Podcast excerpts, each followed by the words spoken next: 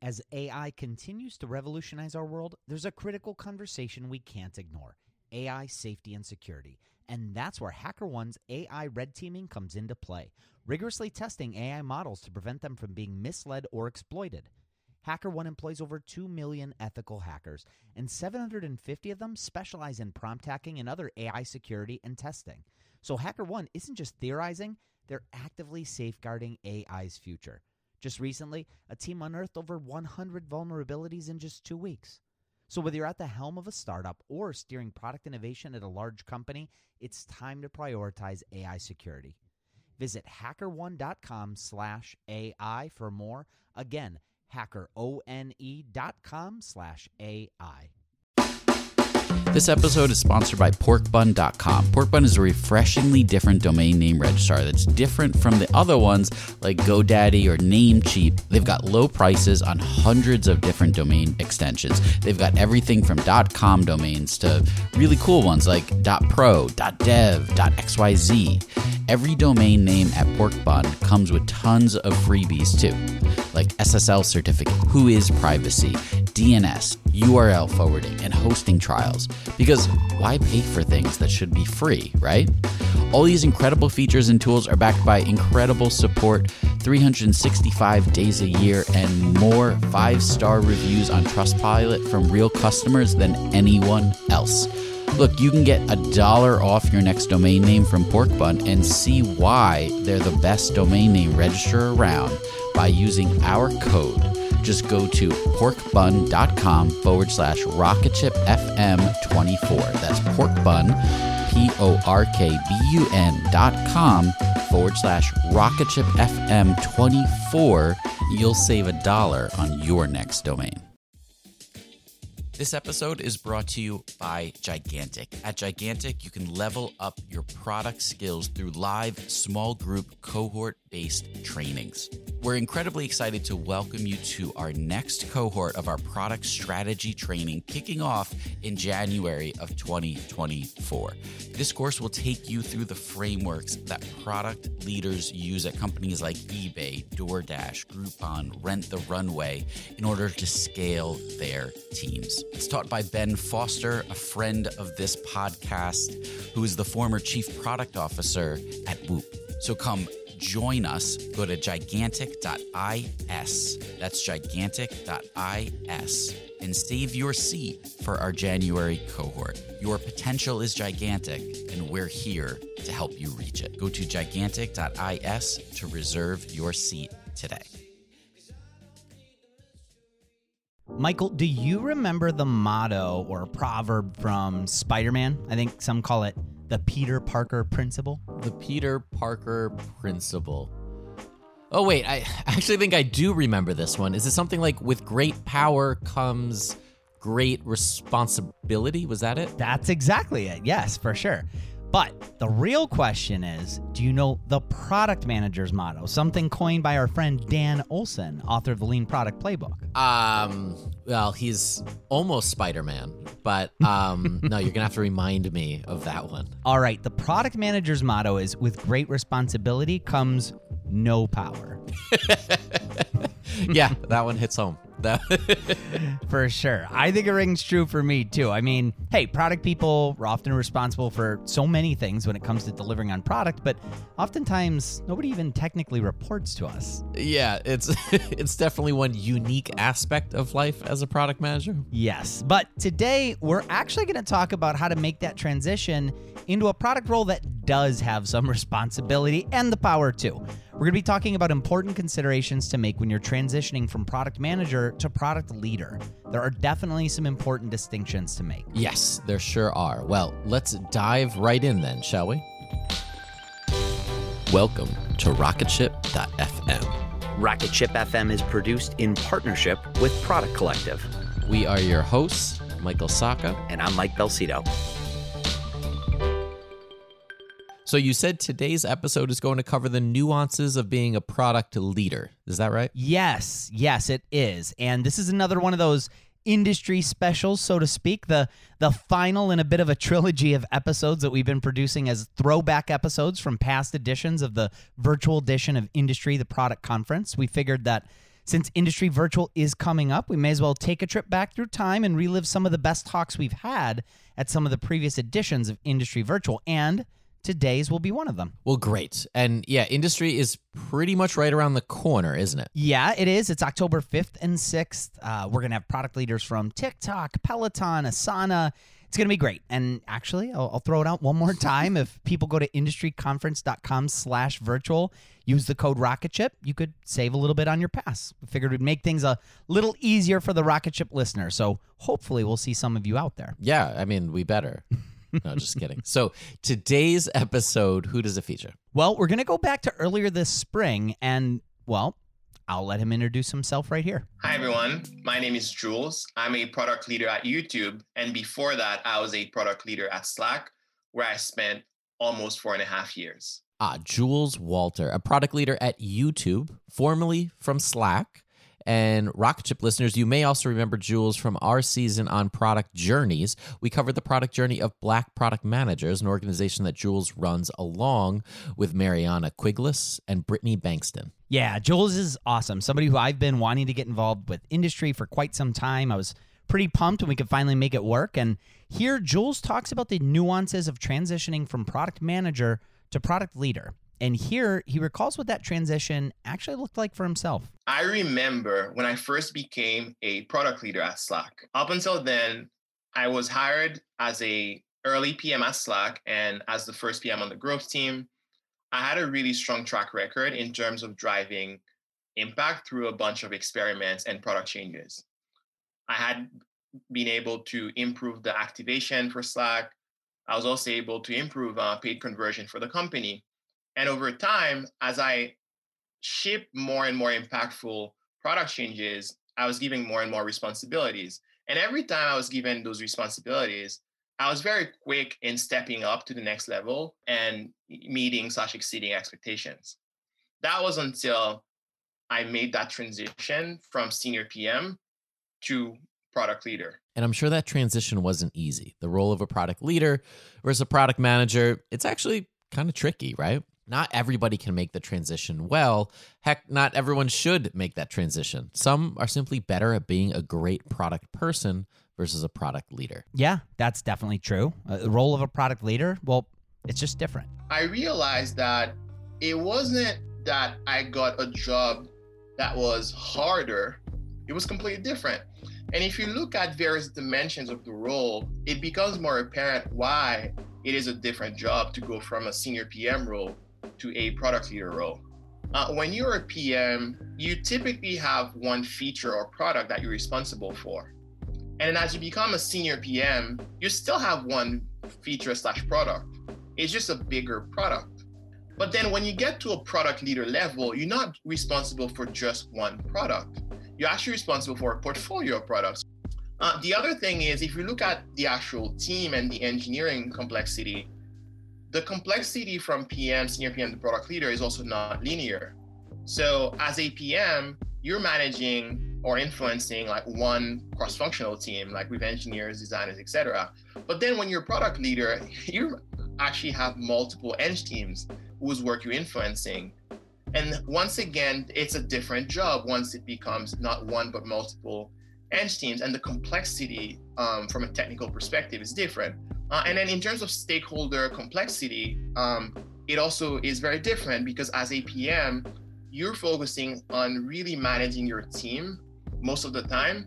Whereas when you become a product leader, you spend a lot of your time managing cross-functional relationships, which takes a different skill set because those cross-functional folks, as well as these other teams, they have different objectives, they have different level of context about the work that you're doing. And lastly, the impact that's expected of you is also much higher and much different in nature. As a PM or a senior PM, you're in charge of moving feature level or product level metrics. Whereas as a product leader, you're in charge of moving company level metric. And in many cases, the way you move company level metric is not just by making product changes. You also need to think about other levers beyond product that, that you should be using. Overseeing multiple products, working with different teams, even outside of the product org, looking at metrics differently, even having an entirely new set of metrics to manage. These are all unique aspects of what life is like and what should be important to you when you make the transition to a product leader. And as somebody who's made that transition before, Michael, is there any sort of analogy that you could compare the transition to? An analogy. Let's see. Well, in a way, it's sort of like transitioning from star actor or actress to becoming like the director, right? As a lead in a feature film, you're actually the one producing. You care very much about your lines, maybe how your acting affects those who you're interacting with, but as a director, you're looking at the bigger picture. While the star actress is performing, yes, you care how she's reading her lines and interacting with others, but you're also thinking about how this scene is impacting the other scenes that haven't even happened quite yet. You're looking at the background actors to make sure that they're augmenting the scene the way they should be. You're keeping tabs on just about everything. I like that. I, I really like that. I think it's an interesting way to look at it for sure. Uh, Jules actually has another way to look at it as well. One analogy that I use to sort of help people understand that this transition is different is that of a going from a player on a team to going from a coach. In some cases, in reality, player and coach. But what it entails is that what enable you to have impact before is no longer true, and you need to find new ways uh, to drive impact. So when you're thinking about it as transitioning from star actor to director or player to player coach, the important thing here is that we have to understand that being a product leader it's a different role altogether than being a product manager. Let's take a pause here to hear from our sponsors, and we'll be right back. When Rainn Wilson realized he had a special gift for talking people to sleep, he had two choices construct a massive speaker that would blast his voice to every person in the country, or invent a talking pillow. AT&T Business eventually talked him into the pillow thing. And backed by a reliable network, the only network with built-in security controls, Sleep with Rainn was a hit. Take your ideas to the moon and beyond at business.att.com. That's business.att.com. Okay, before the break, we started learning from Jules Walter, product leader at YouTube and formerly Slack, on the nuances of being a product leader and what's important about making that transition from product person to product leader. Jules gave a good overview of those differences, those nuances of being a product leader. And now he starts to go a bit deeper. He starts talking about the actual things he started to do when he became a product leader, what the actual day to day looked like when he made that transition himself. He even realized that he had to start living in the future. Before I became a product leader, a lot of my time was spent on this quarter's work or the next quarter's work or the you know just a few quarters. But then as i became a product leader i realized i actually needed to think not like actually more than a year um, in the future. And i needed to spend a lot of my time living in the future. And that was a big transition for me. And then the other thing is in order to do that then i had to actually carve out time so even though I was really busy because of all these new tasks, I needed to think about how do I create time to think strategically to really plan those bigger bets. And you need at least 20% of your time. So if you're spending, well, I don't know, 40, 50, 60 hours, you probably need, I'd say like 10 hours a week, um, just thinking strategically, which is a ton of time, but is what is required um, oftentimes for success. And then I also needed to spend time with other leaders um, throughout the company in order to understand what they were working on, what their strategy was, what the challenges they were facing were, and how I could potentially help them or work with them. And this is a big shift in mindset spending more time on strategy, spending more time with other stakeholders. These are the things that are required of you once you make that move and become a product leader. Yes, and we're going to come back to this notion of spending more time with people outside of the immediate product team. This is really important. But first, one thing that stands out is that a lot is required of us at the product leader stage. We're taking on so many more responsibilities. Just managing it all can be a daunting challenge. It's very true. But this is why relying on others on your team, delegating, it's so important. Jules actually does touch up on all of the things that are needed to do when it comes to your team right here. And these things include, you know, hiring. So initially I got promoted. Now I, I, I need to expand the team. I was spending probably 20% of my time every week just like interviewing candidates for multiple months. That took up a lot of time. Then it's things like how do you think about assigning projects to people so that it helps their career, but also helps you get impact. It's coaching the team, setting expectation. Uh, and it's also just like giving context um, to the team. So there's a lot of things that you now have to do on top of the driving the impact that you were driving in order to actually manage to continue driving impact, especially at the next level. It no longer makes sense to just work and work and do everything yourself. You just literally cannot because there's only so many hours in the week. Now you have to give executive updates all the time. You have to do all these other things. You just don't have time. So there are a few important shifts that need to happen from an execution perspective. At a high level, the takeaway here is that you need to empower your team and delegate more. Uh, in practice, um, some of the things that I did were identifying people on the team, both product managers, but also engineers, designers, and others who are willing to take on more and then talking to them one on one hey you know there's these things that you need to get done. Would that be of interest to you? Would it help your career? Like is that the kind of work that you'd be interested in? And sometimes you actually realize that there are many people who are more junior also from on, in other functions who actually want to do more and are happy to do it. So find these people give them the work and then in many cases, you'd be pleasantly surprised to see how well they do it. In some cases, better than you would have done it yourself. It's about delegating more, maybe even more importantly, it's about empowering your team, putting the work in front of them that can actually elevate their career. Doing that, you're helping yourself, you're helping your team, you're helping the product people working for you. It's one of those triple win situations. And that's great advice all around for sure. The more empowered your team is, the more they actually want to take things off your plate. Then they end up taking on more because it actually does benefit them along with the rest of the team. A hundred percent. And Jules actually has one more quick thing to add to this point. You need to constantly think about improving the team in the same way that before you were thinking about improving yourself. A lot of it falls into people management, but even if you're not a people manager, there are a lot of things that you need to think about. You know, what are the team's processes? Do we have the right people? Um, do we are we planning in the right way? Are we investing in, in the right um, initiatives and so on? So it, you have to keep doing that so that you can actually have more leverage and so that the team can be much more effective at execution. So your own product team is important but it's important to start thinking about what your team actually means. Yes, it's not just the designers and developers that used to roll out that new product feature with. Your impact now flows through the entire organization. You have even more responsibility.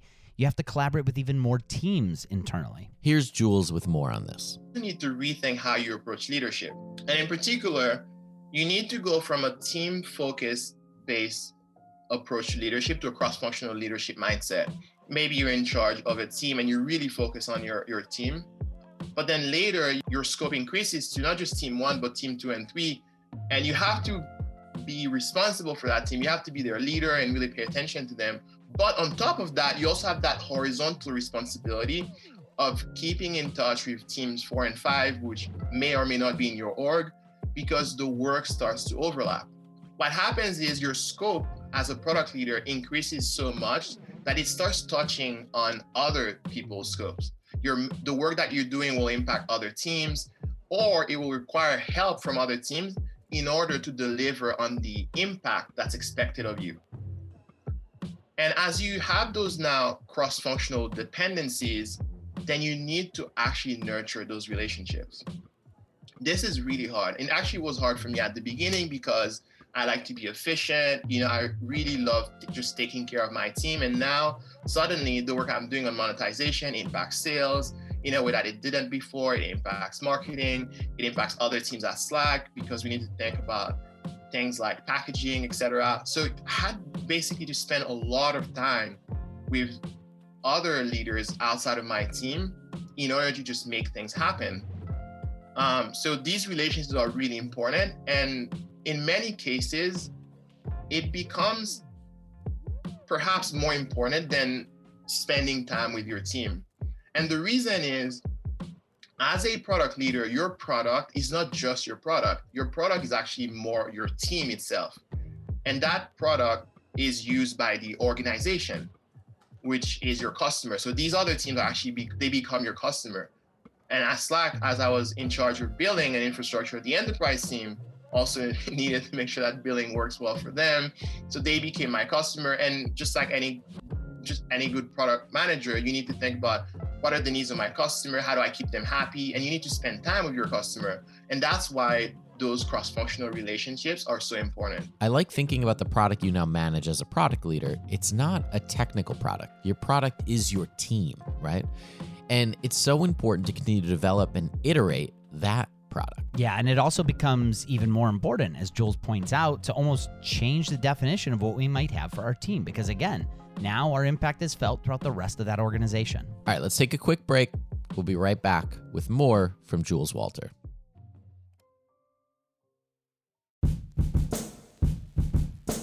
Before the break, product leader at YouTube, Jules Walter, started to walk us through all the nuances of transitioning from product person to product leader.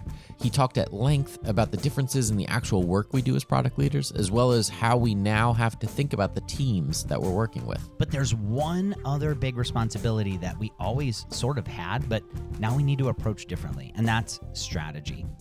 Here's Jules with more on how product leaders need to approach strategy. How do you approach strategy differently? And in particular, you need to go from taking strategy for granted, like company level strategy, and instead being a key influencer of that company level strategy. And a big part of it is because the expectations are higher. You need to move company level metrics. And in order to do that, you then have to influence company level strategy. In practice, for me, what that meant was how do we think about bigger bets that can have bigger impact. And the thing with bigger bets is that they typically take longer, they're multi quarter projects. They also typically require more resources, and in particular, resources beyond just like product. You know, they require resources from other functions, from other teams. Uh, and in order to justify slash negotiate for those resources and this time, to implement those bets, you actually need to come up with a very clear and compelling vision. You can't just rely on iterative results that then buy you more time. You need to have a very clear vision so that the company can tell you, yes, that's fine. You can spend multiple quarters on this, and also here are additional resources to help you. Influencing company level strategy, taking bigger bets that have bigger impact, the stakes become much, much higher when we become product leaders. They do. They do. And it's really just huge part of our role now. And it's not like strategy wasn't a part of our role as product managers, but now we're no longer matching up the company strategy with our products, making sure they fit well. We're actually influencing that overall company strategy. And all these things that we've heard Jules talk about influencing company wide strategy, collaborating with teams throughout your organization, heck, even delegating and hiring these all take a different skill set from when you were serving as an individual contributor, so to speak. Yeah, that's absolutely true. And Jules talks about how you can help yourself on this front, though. The first part is making an investment, so to speak, an investment for yourself you need to invest in a number of skills related to you know what I call EQ, like emo- emotional quotient, uh, as well as uh, you need to invest a lot in your communication skills. You need to start having more scalable communication artifacts. What happens is a lot of these other teams that you now need to spend time with, they'll ask you, what is it that you do again? Like, what's your strategy? What are your plans? And you need to have that written so that you don't have to meet all the time with teams to repeat the same thing. Um, you also need to start providing more proactive updates through newsletters, uh, emails, Slack messages, any format that that makes sense for you. And then, in addition to just the amount of um, communication artifacts that you're investing in, you also need to take a different approach to communication itself. When it's your team, they have context on what you're doing. You don't need to remind them all the time you know here's our mission etc but then with other teams you have to think about very simple and memorable stories because they don't have the context at all. And then the other thing also is managing the perception of your team. As i said if your product becomes your team then you need to make sure that your user thinks highly of your product. And that's a skill that you as a senior pm you didn't necessarily have to use as much uh, which is also another reason why people struggle when they grow from senior PM to product leader. All right, one last point from Jules here on up leveling your own skills, the skills that are important to becoming a product leader. Yes, because it's not an easy thing to do. These skills aren't just easily acquired. The path to becoming a product leader, it's not a path that's so straightforward. So I was definitely curious how Jules went about putting himself in a position to make that transition to product leader. And Well, he told me exactly what he did. I sought mentors within my company, uh, but also outside the company. I also got an executive coach who was extremely helpful in helping me identify my own limiting beliefs as well as the patterns that were holding me back. Um, and as you get advice from these mentors or coaches, then you'll be able to navigate complex cross-functional situations because it gets much more complex when it it's not people on your team. It gets quote unquote political sometimes. And you need to just have that support system of mentors and coaches and coaches who can help you be effective who can help you manage your energy etc and then the last thing that i recommend is as you think around influencing company level strategy start to spend way more time with other leaders at your company. Not just product leaders like you but also like you know the head of sales head of marketing. Talk to those folks understand what their pain points are understand their own strategy and that's how you're going to come up with much more creative solutions well, all in all, making the transition from product person to product leader, it's not an easy transition. Heck, many people even fail at it. But learning about this transition and how to do it well from somebody like Jules Walter, who has done it successfully at major places like Slack and YouTube, well, we sure hope it helps you all. Yes, and I hope these past few weeks hearing from the very people that were on stage at industry, even if it was a virtual stage, Jules Walter, Teresa Torres, Ash Maurya, hopefully got a lot of ideas flowing on your end. Once again, we'll have a dozen product leaders with us at this year's edition of Industry Virtual, October 5th and 6th. You could save on tickets when you go to industryconference.com slash virtual and use the code ROCKETSHIP, and you can keep the learning going there. We have more bonus episodes coming up here on rocketship.fm before we start season 11. We'd prefer to keep you surprised for now, so tune in next week and you can see what's on tap. For Mike Belsito, I'm Michael Sacca, and this is rocketship.fm. Thank you so much for listening to rocketship.fm. It is your support that keeps the show going. If you can, take a second and leave us a review wherever you listen to podcasts. It helps out the show so much.